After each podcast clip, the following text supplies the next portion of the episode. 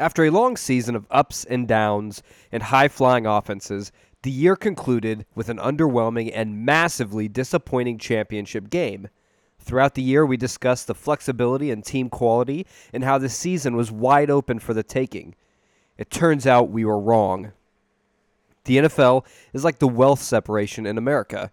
There's the top 1% that has all the power and controls everything, while the bottom 99%, compromised of the lower and middle class, fight for their lives on a weekly basis. The New England Patriots are the top 1%, and there was nothing the bottom 99% of teams could do to stop them.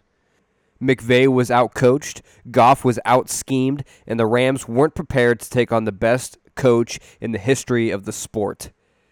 The season that was supposed to give us fresh blood turned into the season that was separated between the best and the rest. My name is Tyler Werner, and this is Football in Five.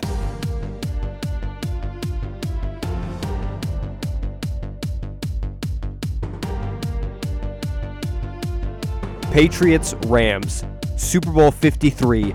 This game was supposed to be a shootout.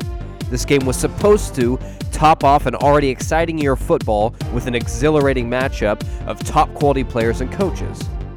Unfortunately, this game was an absolute snooze fest. The Rams only converted what? Three third downs the entire game? Belichick threw an unfamiliar zone defense at Los Angeles when they expected a lot of man coverage. And for some reason, maybe due to youth and inexperience or something else, Sean McVay's boys weren't ready for it. So we got a heavily defensive game, which isn't necessarily a bad thing, but in this case, it was more watching the offenses fail than seeing big turnovers or big play defense. After a wonderful season, us fans were rewarded with watching Jared Goff throw wobbly throws into the dirt and future Hall of Famer Tom Brady throwing checkdowns and five yard slants to Edelman. I kept waiting for something awesome to happen some big play or turnover that sparked a fire on either side. It never happened. Instead, we watched a chess match between the greatest head coach of all time and a scared little boy who just learned to play the game at chess club after school every Thursday. Our only hope as fans is that Belichick retires. Yes, in a sense, it has been a privilege to watch him dominate this league for the last 20 years. Most of us didn't enjoy it, but it is something that we'll look back on one day and say, wow, I remember watching his teams play. They were unstoppable. There'll never be a coach who matches his intensity and his genius.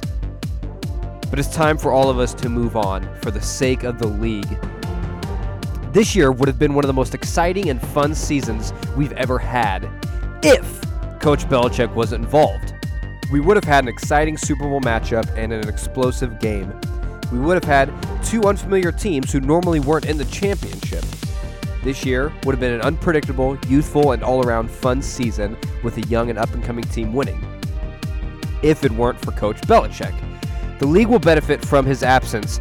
Next year would be just as exciting and would probably see a brand new Super Bowl winner.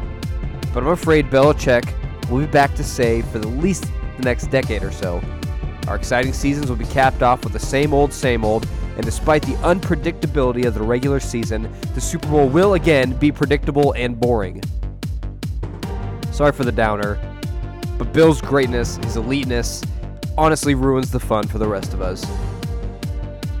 Outside the lame game, we had some decent commercials. A few made me laugh. Nothing crazy though. And the halftime show kind of sucked. At least we got to see Adam Levine shirtless. But outside of that, it was conventional and uninspiring. I still hate Rex Burkhead, and I wish Todd Gurley was more involved. Each of the punters had a good day, and well, that about sums up the game. Patriots win 13 to 3. So now we go down for the long nap. We each have our own off-season plans. We'll try to fill the void any way we can. Maybe a little break will be nice. But after a couple months, we'll be re energized by the draft and we'll start to speculate and plan for the upcoming season. We'll forget that the Patriots are unstoppable and assume somebody else will compete for the AFC. Fans do have short memories after all, and for that, Roger Goodell and the owners, thank you.